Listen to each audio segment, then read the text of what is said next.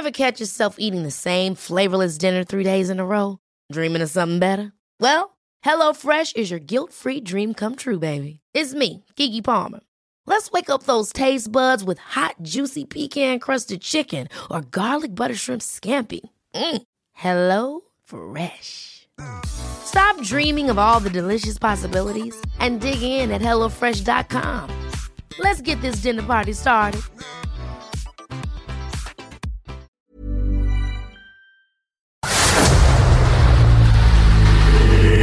Dedo en la llaga. Había una vez un mundo en el que nadie creía. Un país de historias inexplicables. Una nación con personajes asombrosos. Santo Tomás tenía razón. Hay que ver para creer.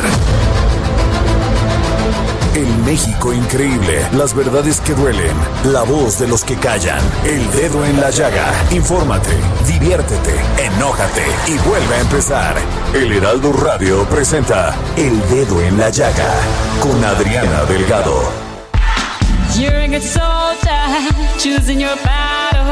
Pick yourself up and dust yourself and back in the saddle.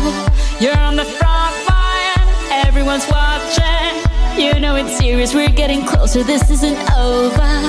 The pressure's on, you feel it, but you got it all.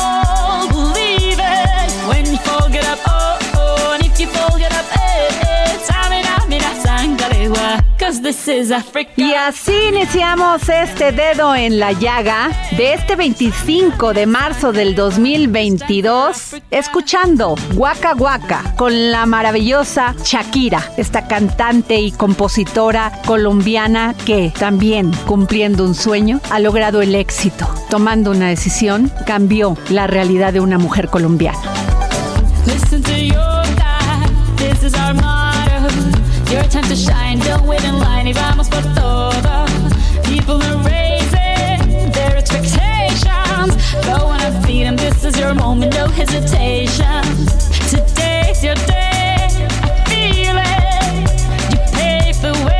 En un mundo y deporte dominado por hombres, siempre es inspirador escuchar que una mujer con temple y fuerza decide cumplir su sueño. Esta es la historia de Majo Rodríguez, piloto profesional de autos de carreras y tractocamiones. A los 23 años tiene una carrera prometedora. A los 9 empezó a soñar. Majo Rodríguez, ¿cómo estás? Hola, muy buenas tardes, Adriana. Pues muy contenta de estar aquí con todos ustedes. Y pues nada, un gustazo. Oye, Majo, eres originaria de Puebla. Sí, exactamente. Desde los ocho años empezaste con esta pasión que se ha vuelto tu vida, tu, tu emoción, tu pasión, todo. Sí. ¿Cómo es que a los ocho años empiezas, Majo? Pues yo creo que incluso fue eh, más chiquita. Eh, a los ocho años fue cuando ya lo empecé a practicar. Obviamente no de manera profesional, sino como un pasatiempo que tenía. Pero yo creo que desde que tenía como cuatro o cinco años eh, empezó todo este amor que tengo por, por los autos, por la velocidad, por el olor a gasolina, llanta quemada, pues todo lo que involucra todo esto, este deporte del deporte motor. Y, y pues yo creo que parte sí viene de mi familia, ellos siempre han estado muy involucrados con, con los coches, eh, no de carrera, sino igual coches comerciales. Y pues me fascinaba, me fascinaba ver todo lo que conllevaba la mecánica, el cómo preparaban los coches, los entrenamientos. E incluso me, me gustó mucho empezar a ver también las carreras eh, por televisión. A veces también íbamos a los autódromos y obviamente entre más tiempo pasaba con pues con gente del automovilismo, pues más me platicaban cosas padrísimas y me empezó a gustar, me empezó a gustar muchísimo y obviamente en todo ese tiempo también me di cuenta que pues sí, efectivamente era un deporte en donde en su mayoría todas las personas que, que lo hacían, que lo practicaban o que estaban ahí involucrados, pues eran hombres. Vi pocas mujeres y pues sabía que eran las esposas de los pilotos o amigas, pero así como actualmente lo vemos un poquito ya más, en donde haya pilotos, mujeres, mecánicas, ingenieras, pues prácticamente era nulo. Entonces también eso me, me causaba mucha como incertidumbre y pues una vez que vi a una mujer correr fue cuando dije, wow, yo quiero eso y superar todavía eso. Majo, tú has dicho detrás del casco no existe el género. Lo has definido de una manera muy exacta, porque efectivamente cuando uno tiene la pasión y la emoción para realizar un trabajo, una afición, un deporte, pues no existe el género. Importa lo que tú le quieres poner a esa, a esa emoción y lograrlo. Sí, justamente es el amor, la pasión, la dedicación que tengas hacia lo que te gusta. Eh, yo quise hacerlo detrás del CAT no existe género, pues va muy enfocado al, a lo que yo me dedico, ¿no? al deporte motor, en donde pues literal yo me daba cuenta eh, del lado de las gradas que pues todos los pilotos eran iguales, ¿no? Tenían un casco, un uniforme, iban tras un volante en un coche y pues no te dabas cuenta quién quién era quién, ni qué edad tenía, ni qué color era su piel, si eran hombres, mujeres, y por eso es que lo quise hacer, ¿no? Porque eh, pues efectivamente yo también considero Adriana que pues no importa el género que que haya, eh, no importa la edad, no importa este pues eh, la raza la cultura sino simplemente el amor la pasión que tengas por eso que te gusta y, que luches por ese sueño que tienes. Oye Majo te puedo preguntar qué edad tienes porque has recibido muchos premios. Ya has sido muy muy premiada no solamente en México sino en otras partes de, de este mundo. Sí tengo 23 años y, y pues la verdad es que afortunadamente sí sí se han dado los resultados obviamente ha sido cosa de muchos años de preparación, de trabajo, pero yo creo que vamos por muy buen camino. Majo, quisiera que me, me platicaras cómo es tu día. ¿Cómo es, cómo es el día? ¿Cómo es un día en el día de en el en la vida de Majo? Bueno, mi día a día eh, lo divido en dos partes porque sigo estudiando, estoy en la universidad estudiando ingeniería industrial. Entonces, eh, bueno, lo que es el 50% de mi mañana, de mi día, que es la mañana, pues lo dedico al 100% al estudio, ¿no? Bueno, a un 90% porque de repente me salen que algunas entrevistas, que ir con patrocinadores y así, pero pues es prácticamente ese tiempo para, para mi estudio. Y el otro 50 lo dedico pues a la preparación física, mental, en el simulador para las carreras. Igual de repente pues salen algunas activaciones, algunas entrevistas, pero prácticamente así es como, como hago mi día a día durante toda la semana y pues los fines de semana son cuando ya tengo los eventos deportivos.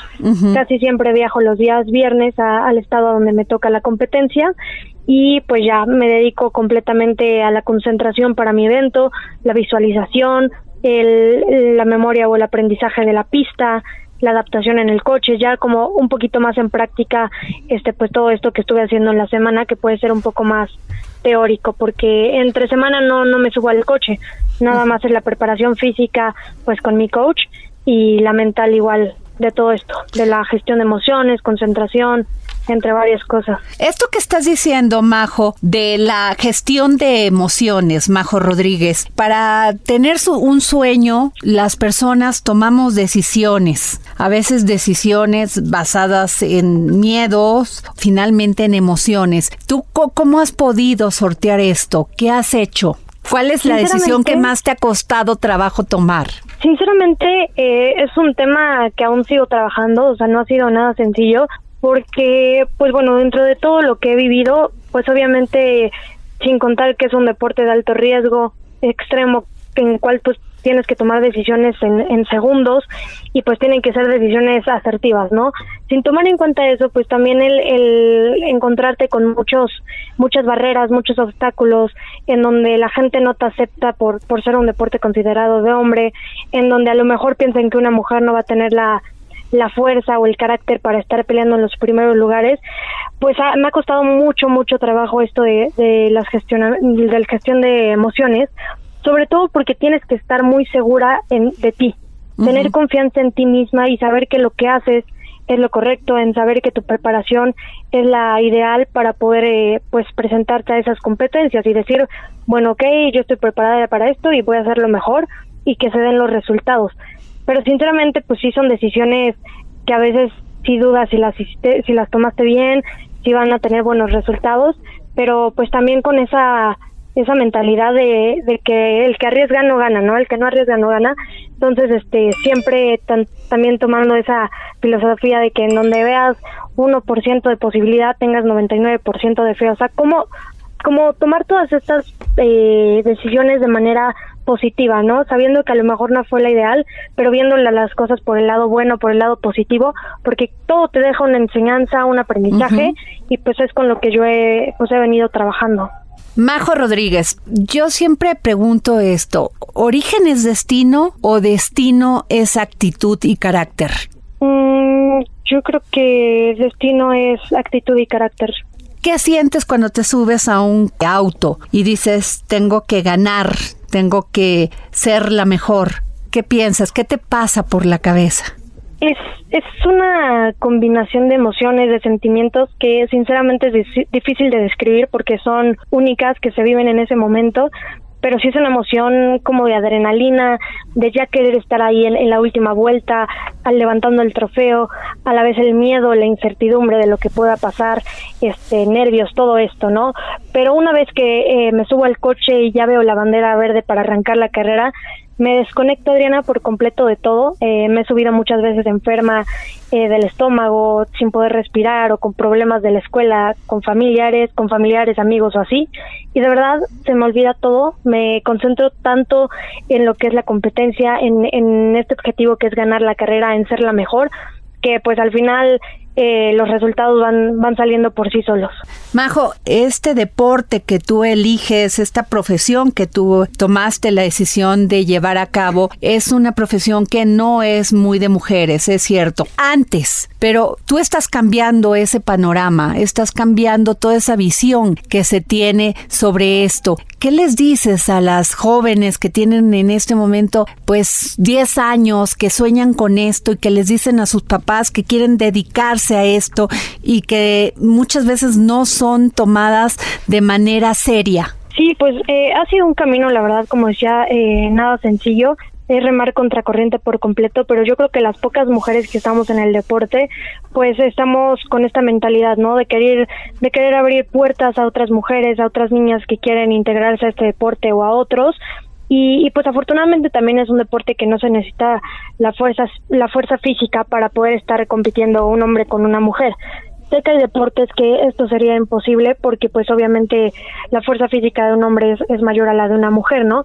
pero eso no quiere decir que el deporte esté negado con el género, o sea, si, o, o, no solamente el deporte, o sea, en general cualquier área profesional, ya sea, por ejemplo, un bailarín de ballet, pues que si es hombre, pues puede entrar, o sea, si es su sueño y le gusta, pues no por ser bailarín de ballet, pues ya va a ser como, ay, está en un algo de mujeres, ¿no?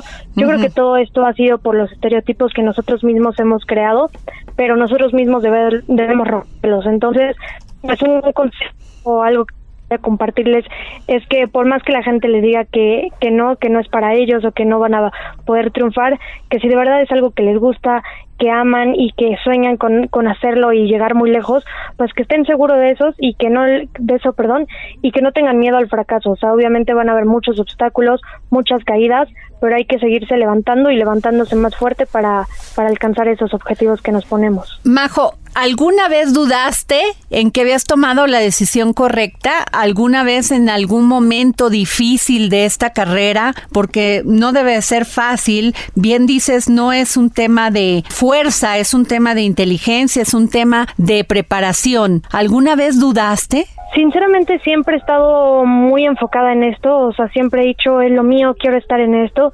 Sí he tenido momentos muy, muy fuertes, o sea, de repente cuando tengo accidentes muy graves o al, al, principio también cuando tenía estos comentarios que escuchaba de, de parte de los mismos pilotos, de los equipos, de la gente, de, no, es que Majo no va a poder llegar lejos y como este tipo de comentarios negativos, un poco machistas, sí la dudaba y sí decía, bueno, igual y esto no es para mí, igual es una señal, creo que voy a tirar la toalla.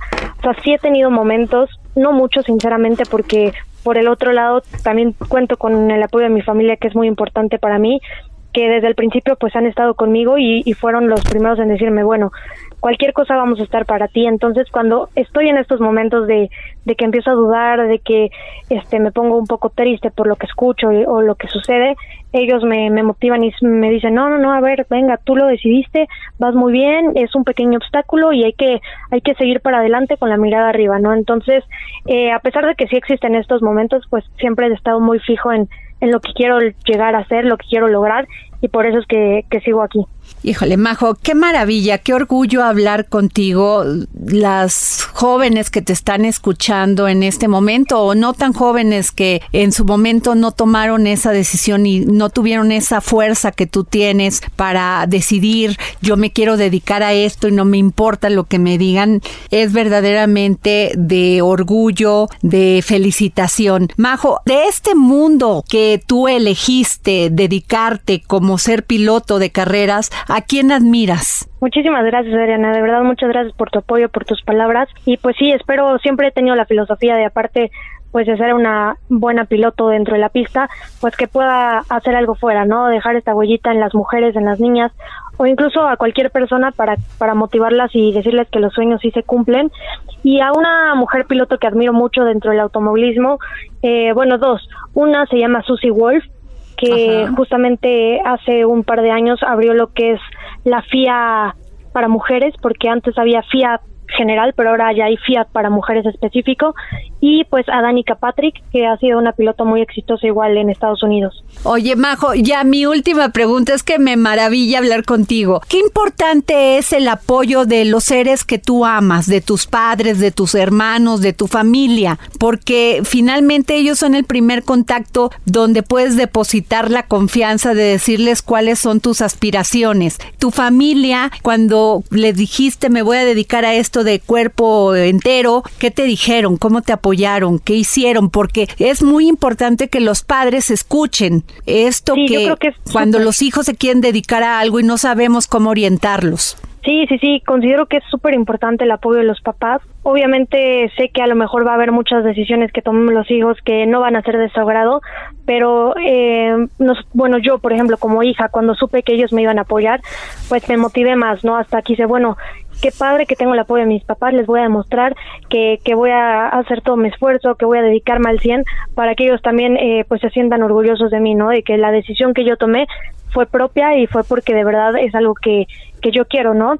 Y pues sí creo que es una ventaja muy grande el que los papás estén con, con los hijos apoyándolos, porque como dices, ¿no? Es como el primer encuentro con una persona que amas, que te sientes en confianza, que le puedes decir cualquier cosa y que ellos te van a dar siempre un consejo como mucho de amor, de algo que eh, a lo mejor y tú no puedes ver, pero ellos con su edad de experiencia y todo eso, pues lo pueden hacer, ¿no? Y a comparación de a lo mejor, pues una persona que pues no tienes tanto este pues constancia de encuentro de que te conozca mucho.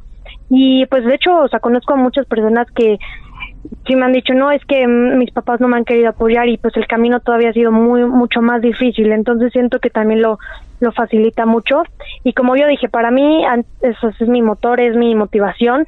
Al principio sí fue un poco complicado cuando les dije que iba a dedicarme al 100 a esto pues obviamente por lo que conlleva el deporte, ¿no? Que les decía que es eh, arriesgado, de alto riesgo, pues en su mayoría hombres y todo esto. Mi papá fascinado porque pues obviamente como hombre fue como, wow, qué padre que mi hija quiera esto, ¿no?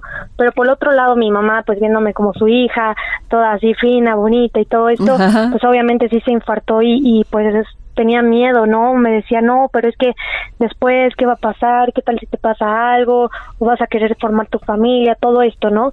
Pero pues al fondo todo eso también siempre me ha apoyado y, pues sé que cuento con ella para, para cualquier cosa. Y pues bueno, ya poco a poco he, ha visto cómo he madurado tanto persona como piloto y pues va entendiendo mucho este este tema. Majo Rodríguez, no sabes qué placer me da que me hayas dado esta entrevista. La verdad, toda nuestra admiración profunda aquí en El Dedo en la Llaga. Gracias, Majo Rodríguez, piloto profesional de autos, de carreras y tractocamiones. Muchas gracias. No, al contrario, Adriana, muchísimas gracias a ti por la invitación. Cualquier cosa, pues eh, los invito a que me sigan en mis redes sociales. Estoy como Majo Rodríguez Oficial Todo Junto. Y pues ahí nos vemos para que vayan también a una de mis carreras y me apoyen. Muchas gracias. Gracias, Majo. Así será. Hasta Gracias, bonita tarde. Bye. en la llaga. Ayer 24 de marzo inició esta Feria Internacional del Libro del Palacio de Minería y tuve la oportunidad de entrevistar al licenciado Fernando Macotela, director de la Feria Internacional del Libro del Palacio de Minería. El dedo en la llaga. Y tengo al licenciado Fernando Macotela, el director de esta maravillosa Feria Internacional del Libro. En el Palacio de Minería se llevarán a cabo 13 eventos por hora, entre los que destacan presentaciones de libro, charlas, mesas redondas, recitales de poesía, feria de cuentos y ciclos de literatura, de terror y divulgación científica. Vamos a tener 10 actividades eh, diarias durante 11 días, eh, lo cual nos da un total de entre 110 y 120 actividades. Y habrá básicamente lo mismo.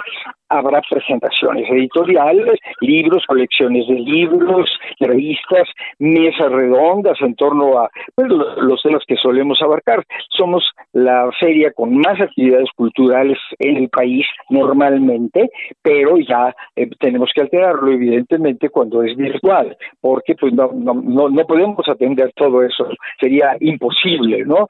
Eh, y lo que hicimos fue, con los mismos elementos que ya nuestro público conoce bien, los elementos que integran nuestro programa, reducirlos, ¿verdad? Tenemos varios ciclos de divulgación del conocimiento, divulgación científica, divulgación económica, divulgación de cultura de la legalidad, eh, divulgación de prevención médica, etcétera, y a veces hay 5, 8, 10 y llegan a haber hasta 25 eh, actividades por ciclo.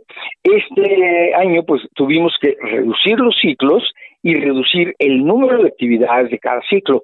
Hay dos actividades que sí van a tener un, un número más alto. Uno es eh, la relacionada con la pandemia, ¿no? Eh, porque va a haber eh, diversas perspectivas del eh, efecto que la pandemia ha causado en la sociedad. por ejemplo, la pandemia vista desde el punto de vista educativo, bueno, los niños tuvieron que dejar de ir a la escuela, de hecho todo el mundo tuvo que ir a dejar, tuvo que dejar de ir a la escuela, ¿no? Este y luego el, el impacto a través de los medios sociales, hay una, hay una hay un libro que, que van a presentar eh, en ese momento no recuerdo exactamente quién, pero me da la impresión que es el gobierno de la Ciudad de México, que a mí me resulta particularmente interesante. Eh, es eh, son textos que, escribieron los miembros de cualquier nivel, enfermeros, enfermeras, eh, etcétera, eh, de eh, la, el contacto con el público, ¿no? El, cómo vieron ellos la pandemia desde el punto de vista de las actividades que ellos tuvieron que realizar durante la pandemia. Esto nunca se había hecho, no es un eh, no es un mérito nuestro, ¿no? Nuestro mérito cuando mucho sería eh, pero en realidad lo hicieron quienes eh, trabajaron en, eh, en, en, ese trabajo pues tan tan despiadado, tan intenso, tan peligroso, ¿verdad? Al principio era muy peligroso, porque el contagio era, muy eh, peligroso también, ¿no? Y el otro el otro ciclo porque vamos a vamos a tener cultura de la legalidad, divulgación científica, etcétera. Divulgación científica es nuestro ciclo más antiguo en un ánimo de mezclar la ciencia con las humanidades, ¿no? Pero eh, ahora, pues los, los los que tienen más actividades son el de la pandemia y el de el, el ciclo para la equidad de la mujer. Muy bien, pues muchas gracias, licenciado Fernando Macotela, director de esta maravillosa Feria Internacional del Libro. Me dio mucho gusto hablar con usted. Gracias, muchas gracias, licenciado. Muy Por nada, hasta luego. El dedo en la llaga.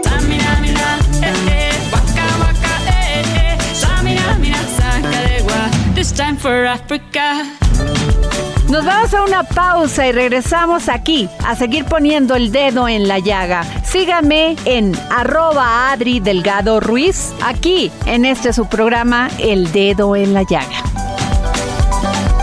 This is.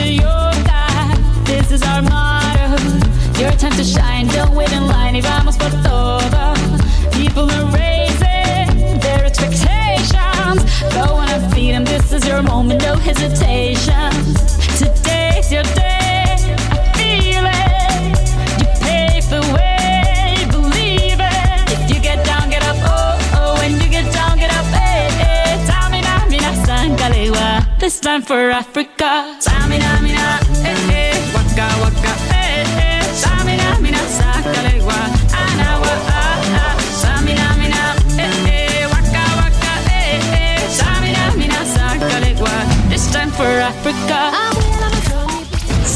a Adriana Delgado en su cuenta de Twitter. Arroba Adri Delgado Ruiz. Además, te invitamos a enviar tus opiniones y comentarios en texto o por mensaje de audio a través de WhatsApp al 55 2544 3334. Y si quieres escuchar El Dedo en la Llaga de El Heraldo Radio, en cualquier momento y donde quiera que te encuentres, descarga el podcast disponible en Spotify y iTunes.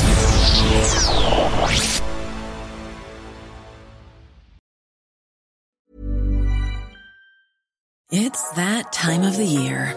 Your vacation is coming up. You can already hear the beach waves, feel the warm breeze, relax, and think about work.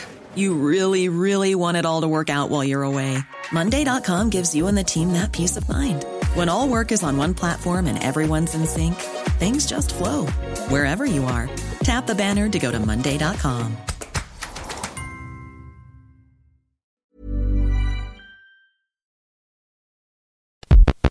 A Adriana Delgado en su cuenta de Twitter en arroba Adri Delgado Ruiz. Y envíanos tus comentarios vía WhatsApp al 55 25 44 33 34 o 55 25 02 21 04.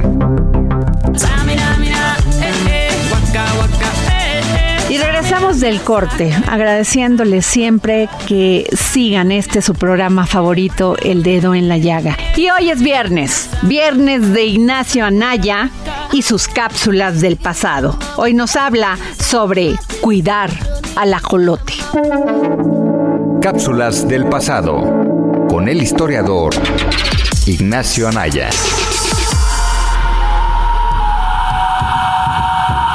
Hola Adriana, hola amigos del dedo en la llaga, soy Ignacio Anaya y esta es mi cápsula del pasado. Como muchos habrán dado cuenta, hace ya unas semanas giró en redes sociales y noticias un evento que personalmente me pareció de lo más incongruente e ignorante. Se trató de la supuesta ceremonia donde fueron, y digo entre comillas, liberados varios ajolotes en las aguas de Xochimilco. Al evento participaron varios alcaldes de Morena y se realizó todo un ritual para liberar a estos animales. Y bueno, lo triste es que seguramente para cuando esté narrando esto, ojalá no sea así, la mayoría de estos preciosos ajolotes estarán muertos, pues, aunque estas personas no lo sepan, el lago de Xochimilco lleva tiempo siendo un ambiente peligroso para el ajolote debido a la contaminación del agua, la expansión urbana y la introducción de especies que terminaron poniendo en peligro a este animal. Históricamente, el ajolote mexicano ha sido una especie fascinante de salamandra para diversos investigadores. Por ejemplo, una de las primeras descripciones científicas del ajolote la tenemos en 1798 por los naturalistas y zoólogos Frederick Nodder y George Shaw. No obstante, desde los tiempos de los mexicas existían referencias a este animal y su relación con la deidad Xolotl. Desafortunadamente, este curioso ser ha pasado por momentos difíciles. Por ejemplo, desde comienzos del siglo XX, el lago de Xochimilco ha sufrido diversos cambios que han afectado su ecosistema y por ende la vida del ajolote. El crecimiento urbano de las décadas 20 y 30 obligó a que manantiales de Xochimilco fueran entubados para proveer a la ciudad de agua. Esta reducción de su hábitat ha sido constante. Por otro lado, en 1958 se vertieron aguas semitratadas de la planta del Cerro de la Estrella, en la zona lacustre de Xochimilco, provocando así la degradación del ecosistema. Y bueno, también se encuentra el problema de la introducción de especies invasivas, como lo fue la mojarra por ahí de los 80, pez que consume los huevos del ajolote. Dicho esto, se me hace un tanto hipócrita cómo presumimos del ajolote como una especie emblemática de México y sus tradiciones, pero pocos reflexionamos sobre el futuro del animal, ya que se le considera en peligro de extinción. Entonces, si tenemos este tipo de actos como los presenciados por los alcaldes, que solo demuestran la grave incomprensión biológica e histórica del animal, pues el futuro del ajolote es negativo. Ahí tenemos que ser más visibles las y los investigadores. Eso sí, síganlo presumiendo en sus billetes de 50 pesos. Espero que les haya gustado este episodio y recuerden seguirnos también en Spotify. Muchas gracias y hasta la próxima. Desde Argentina, nuestro querido filósofo, escritor y en exclusiva para el dedo en la llaga, Hernán Melana. Hoy nos habla de la filosofía de los estoicos. Filosofía, psicología, historias con Hernán Melana. Hola Adriana y oyentes del dedo en la llaga. Hoy vamos a hablar de los estoicos, que son una escuela filosófica de la antigua Grecia, fundada por Zenón, que era un griego que estaba en un principio fascinado con Diógenes, aquel filósofo cínico que había abandonado todo lo que él consideraba innecesario, que era básicamente todo lo que uno adquiere en la vida, y se había ido a vivir a un tonel y pregonaba el desprendimiento de todas las entidades que no hacen al ser humano en sí mismo. Sin embargo, Zenón concluyó que el pensamiento de los cínicos no le daba una razón filosófica lo suficientemente abarcativa para lo que él buscaba y también transitó un tiempo con los academicistas de Platón y luego también estuvo entre los aristotélicos hasta que finalmente fundó su propia corriente filosófica y se reunían en Atenas, en los pórticos del Ágora, lo que se llamaba el Estoa. De ahí vendrá el nombre de estoicos. Los estoicos tomaron de los cínicos la idea de vivir con lo indispensable, pero había algo que iba más allá de, eso. Ellos estaban en contra de todo lo que es secundario y no tiene valor, pero consideraban que secundario y sin valor también era el placer, la búsqueda de la felicidad y todo aquello que no estuviera determinado en cierta manera por el destino. La muerte, por ejemplo, era algo que aceptaban sin ninguna contrariedad. Para los estoicos, el amor no debe ser un amor pasional, sino que se debe amar porque se debe amar. El amor es un deber, un deber que debemos dar hacia los demás. Y el sufrimiento es algo que si debemos padecer, lo debemos padecer sin expresar dolor, sino con un determinismo que esté fuera de lo anímico. Es decir, para los estoicos, el placer, el dolor, el displacer, la alegría no son sustanciales al ser humano. Lo que es sustancial es sobrepasar el dolor, la alegría, el placer y el displacer. Por lo tanto, todo aquello que la realidad me trae, debo enfrentarlo, pero no de manera pasiva, sino de manera activa en el sentido que a pesar de las condiciones que pueda tener, voy a trabajar duro para lograr la plenitud del presente. Hubo un emperador romano llamado Marco Aurelio, que fue un filósofo estoico, y era un emperador austero, y que no hacía gala de las pertenencias que tenía. Y fue durante el Imperio Romano y sobre todo a través de un esclavo africano que vivía en Roma llamado Epícteto que la filosofía estoica se desparrama por todo el imperio y que a pesar de que después va a desaparecer la vamos a encontrar muy presente en el cristianismo y en ese emparentamiento que el cristianismo tendrá con el dolor y con la pasión en el sentido del sufrimiento y que también dará la posibilidad de la compasión que es sufrir con el otro, ya que pasión quiere decir sufrimiento y con es hacerlo junto a otro. Por lo tanto, aunque muchos creen que ser estoico es aguantar el sufrimiento, ser estoico es en realidad tener la capacidad de compadecerse, es decir, de poder hacer propio el sufrimiento ajeno. Me despido con una frase de Zenón, el fundador de la escuela de los estoicos, que dice así, recordad que la naturaleza nos ha dado dos oídos y una boca para enseñarnos que vale más oír que hablar. Y el único programa que regala libros en la radio mexicana es El Dedo en la Llaga. Tengo un ejemplar de regalo a quien me siga y me mande un mensaje a mi Twitter, arroba Adri Delgado Ruiz. Sí, Exxon Alamilla, promotor cultural, nos trae este libro maravilloso, Artemisa, de Ana Banti. Libros, libros, libros, con Exxon Alamilla.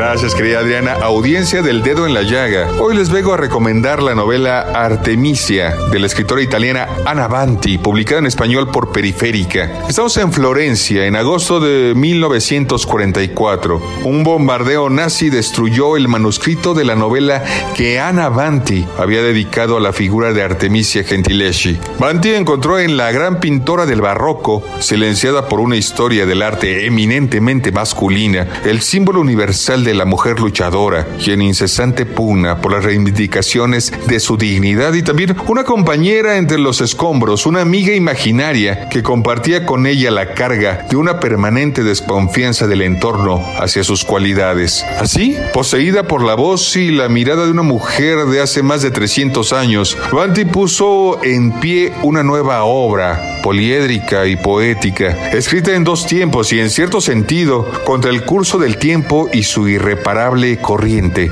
Un coro a dos voces, la de una mujer borrada por la historia y la otra que apuntala un presente en ruinas por la guerra. Artemisia, hija del pintor Horacio Gentileschi, compañero de Caravaggio, fue violada a los 17 años por su profesor de pintura y humillada y torturada en un posterior juicio por estupro. Su venganza fue imponerse como artista, otorgando a las mujeres de sus lienzos a Judith, a Susana, Betsabé, a Lucrecia, a Cleopatra y a María Magdalena un protagonismo incómodo y fascinante para su siglo y que alcanzó un inaudito reconocimiento. Con una escritura sensorial y medianamente culta, Banti reconstruye la cotidianidad de una pintora itinerante a la fuerza, pero también ahonda en la complejidad psíquica de una vida marcada por las ausencias. Lejos de limitarse a la observación imparcial, la literatura de la escritora Banti continúa con un misterio mayor, allí donde la historia se detiene, como la pintura de la propia Artemisia, con una libertad pura, surgida de unos tiempos miserables. Una obra de profunda sabiduría moral y estilística, una de las cimas de la novela italiana del siglo XX. Y tenemos un ejemplar para la primera persona que te escriba al Twitter Adri Delgado Ruiz. Muchas gracias Adriana y nos saludamos la próxima semana con más historias, autores y libros. Hasta pronto.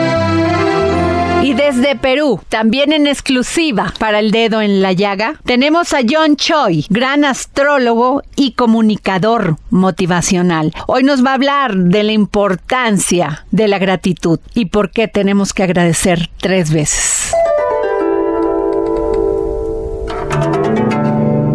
Vibrando alto con John Choi. Motivación y autoestima.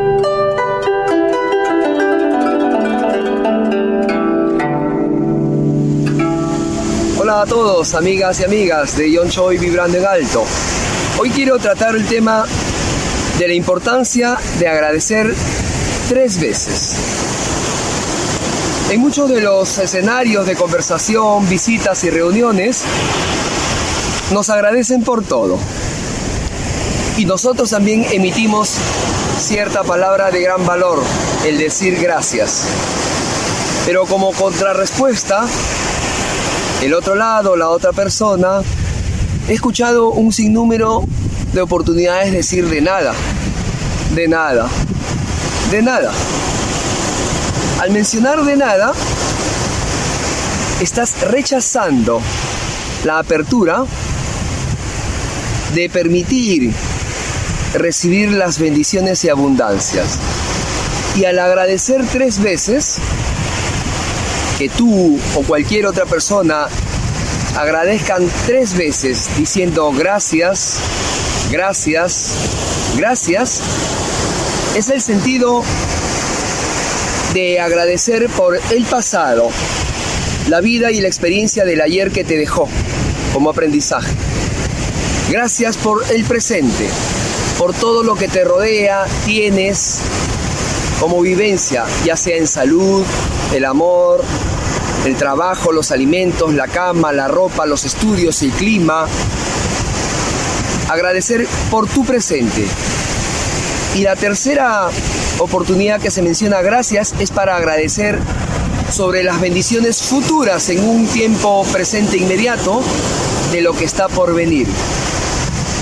Gracias por el pasado, por la experiencia que aprendí, por lo que viví, por lo que tuve Gracias por lo que tengo, por lo que me das, por las nuevas vivencias por aprender. Y gracias por las bendiciones que voy a poner en práctica en un presente corto inmediato. No se dice de nada, se dice en cualquier momento. Será otra oportunidad. Es un placer para mí. Con todo gusto.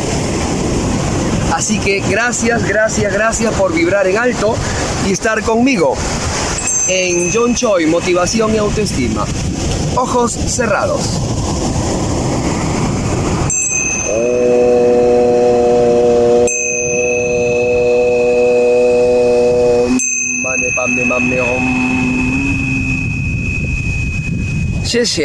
Namaste.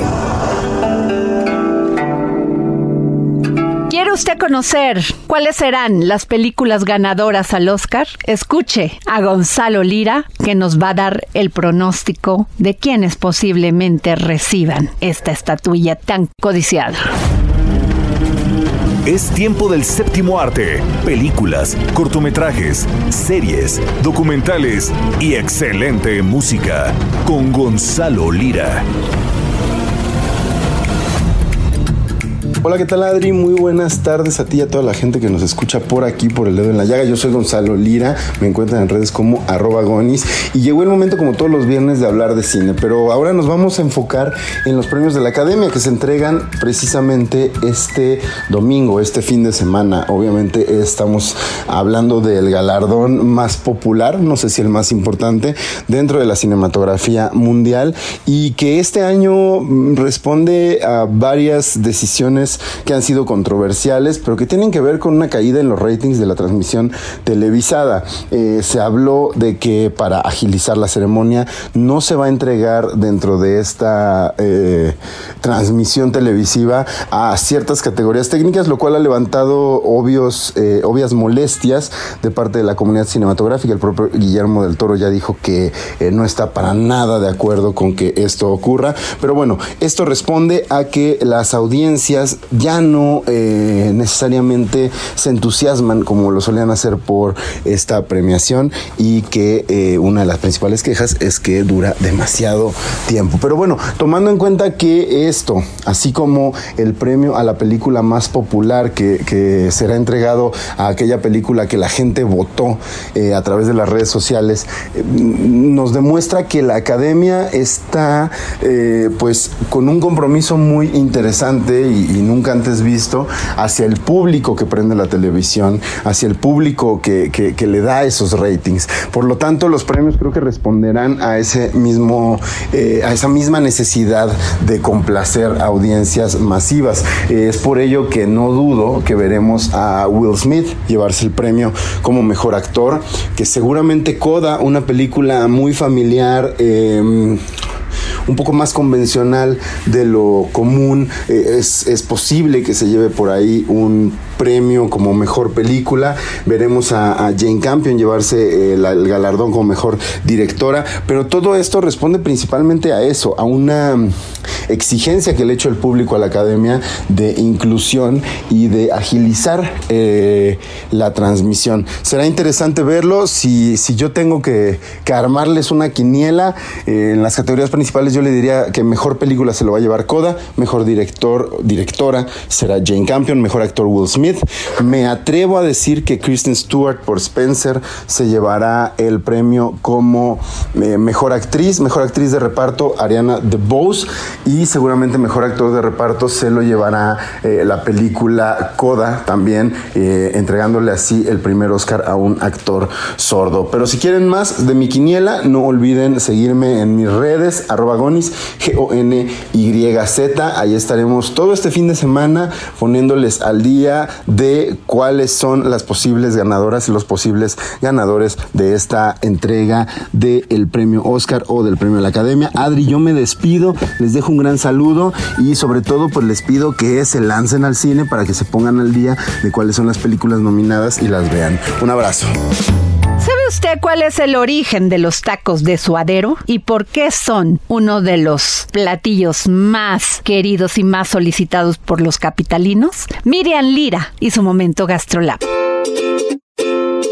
GastroLab Historia, recetas, materia prima y un sinfín de cosas que a todos nos interesan.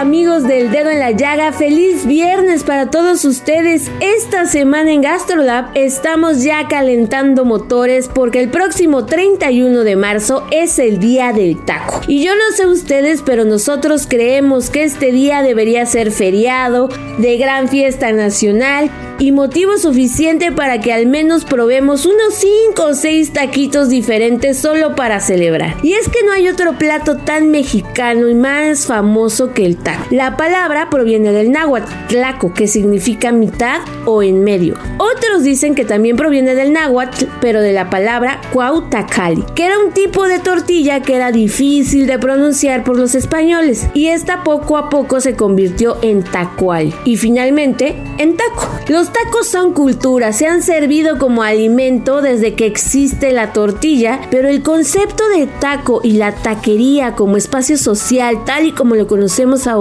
sorprendentemente es mucho más reciente. Sabemos por la literatura costumbrista del siglo XIX que eran muy populares ya en ese tiempo las gorditas, las quesadillas, las enchiladas, pero los tacos no. El primer registro de un taco se encuentra probablemente en la novela de Bandidos del Río Frío de Manuel Painó que fue publicada en 1891. Y la primera vez que oficialmente se aceptó la palabra taco fue en el Diccionario de Mexicanismos de Felici Ramos Duarte, que fue publicado en 1895. Uno de los tacos más famosos y 100% chilango es el taco de suadero. ¿A poco no les encanta? Nadie sabe con certeza cuándo se empezó a servir, ya que no existe un registro histórico alguno. Simplemente a alguien se le ocurrió que así como la carne de cerdo sabía muy bien frita, pues la de res no sería la excepción. Y pues no se equivocó. Para esta carne se recurre a la parte más baja de la res, un músculo que es delgado, con grasita y que bueno, requiere un cocimiento prolongado para que empiece a suavizarse. En este comal taquero burbujeante de aceite, el cual hace su magia para dar lugar a uno de los tacos más entrañables de la capital, ¿A poco no ya se les antojó? Ya saben que para más historias sabrosas los esperamos en gastrolabweb.com y en nuestras redes sociales. Arroba Heraldo Gastrolab en Instagram, Gastrolab en TikTok. Yo soy Miriam Lira, arroba Lirimiri y nos escuchamos el próximo viernes aquí con más historias en El Dedo en la Llaga. Y el dedo en la llaga en el mundo deportivo. ¿Quién más que Roberto San Germán? Roberto San Germán y los deportes al estilo del dedo en la llaga con Adriana Delgado. Buenas tardes Adriana, pues ya estamos aquí con la información deportiva y vamos a hablar de la selección mexicana que el día de ayer se enfrentó ante su similar de los Estados Unidos en un partido donde México jugó bastante mal, aunque toda la prensa amiga diga que no. La verdad es que los nuestros, pues pocas oportunidades de gol. Los que tuvieron las oportunidades fueron los norteamericanos. Pulisic tuvo dos y buenas intervenciones de Memo Ochoa en dos ocasiones. La verdad es que la defensa hizo agua, la velocidad nos estuvo matando. México no encuentra el fútbol. El Tata Martino ya perdió esta selección. Eh, hay que decir las cosas claras y concisas. Irving Lozano no trae puntería. Raúl Jiménez se nota desesperado, siempre buscando el penal. Alexis Vega tuvo una oportunidad también y también se tiró. Son situaciones que vemos con el Tata. La media cancha se pierde por momentos. Un partido muy abierto, de ida y vuelta. Pero los, los norteamericanos nos enseñaron cómo nos juegan con pura velocidad y le cuesta mucho trabajo a la selección mexicana cuando este tipo eh, de situaciones le pasan y sobre todo cuando se le echan para atrás los 11 jugadores del equipo rival. Estados Unidos los estuvo presionando alto y México no podía salir, balonazos, dividiendo todo el tiempo el balón. Mal, mal la selección mexicana. Afortunadamente estamos en CONCACAF, quedamos en Conmebol en la UEFA. México no estaría yendo al Mundial, ¿eh? Hay que ser honestos. Sí, sí, sí, la verdad es que no, no está bien. Ahora México pues se tiene que enfrentar a Honduras y el domingo en Honduras les va a costar mucho trabajo a pesar de que Honduras es el último lugar del octagonal, no tiene ninguna eh, posibilidad de llegar al Mundial, le va a tratar de hacer la mala obra, la trastada a la selección del Tata Martino. Y ya después el miércoles se cierra contra El Salvador. Ahí tienes que sacar por lo menos cuatro puntos. Yo creo que sacas un empate en Honduras y en la Ciudad de México le tienes que ganar El Salvador para estar ya en Qatar 2022. No es posible que con los tres boletos y medios que da la CONCACAF no vayas a llegar. Está costando muchísimo trabajo a México y lo vemos ya desde hace tiempo. Se ve que no están a gusto con el Tata. Hay algunos jugadores que no deben estar en la selección. El rendimiento es paupérrimo. Pero bueno, ¿cómo quedaron las posiciones hasta este momento? El primer lugar lo tiene Canadá con 25 puntos, que podremos decir que ya está calificado a lo que sería Qatar 2022. Estados Unidos tiene 22 puntos, pero por diferencia de goles está arriba de México en el segundo lugar y México tiene 22. Costa Rica ganó su partido a los canadienses 1 a 0 y se puso con 19 unidades. Panamá se metió en problemas. Era el cuarto y ahora es el quinto porque tiene 18 puntos. Así que a ver qué sucede. México tiene que ver también los otros partidos porque hay que recordar que el fin de semana se va a enfrentar El Salvador a Costa Rica y Panamá a los Estados Unidos. Así que, pues México, aprender la veladora ya se nos está haciendo costumbre para a los mundiales. Esa es la información que te tengo, mi querida Adriana. Yo soy Roberto San Germán y que pasen muy buen fin de semana. Abrazo a todos.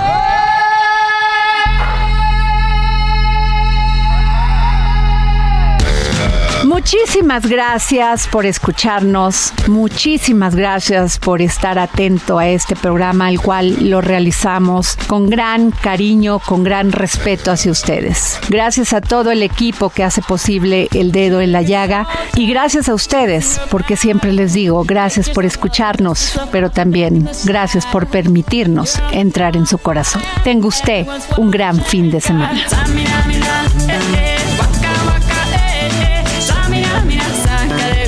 This time for Africa. El dedo en la llaga. Ever catch yourself eating the same flavorless dinner three days in a row? Dreaming of something better? Well, HelloFresh is your guilt-free dream come true, baby. It's me, Kiki Palmer. Let's wake up those taste buds with hot, juicy pecan-crusted chicken or garlic butter shrimp scampi. Mm. Hello Fresh. Stop dreaming of all the delicious possibilities and dig in at HelloFresh.com. Let's get this dinner party started.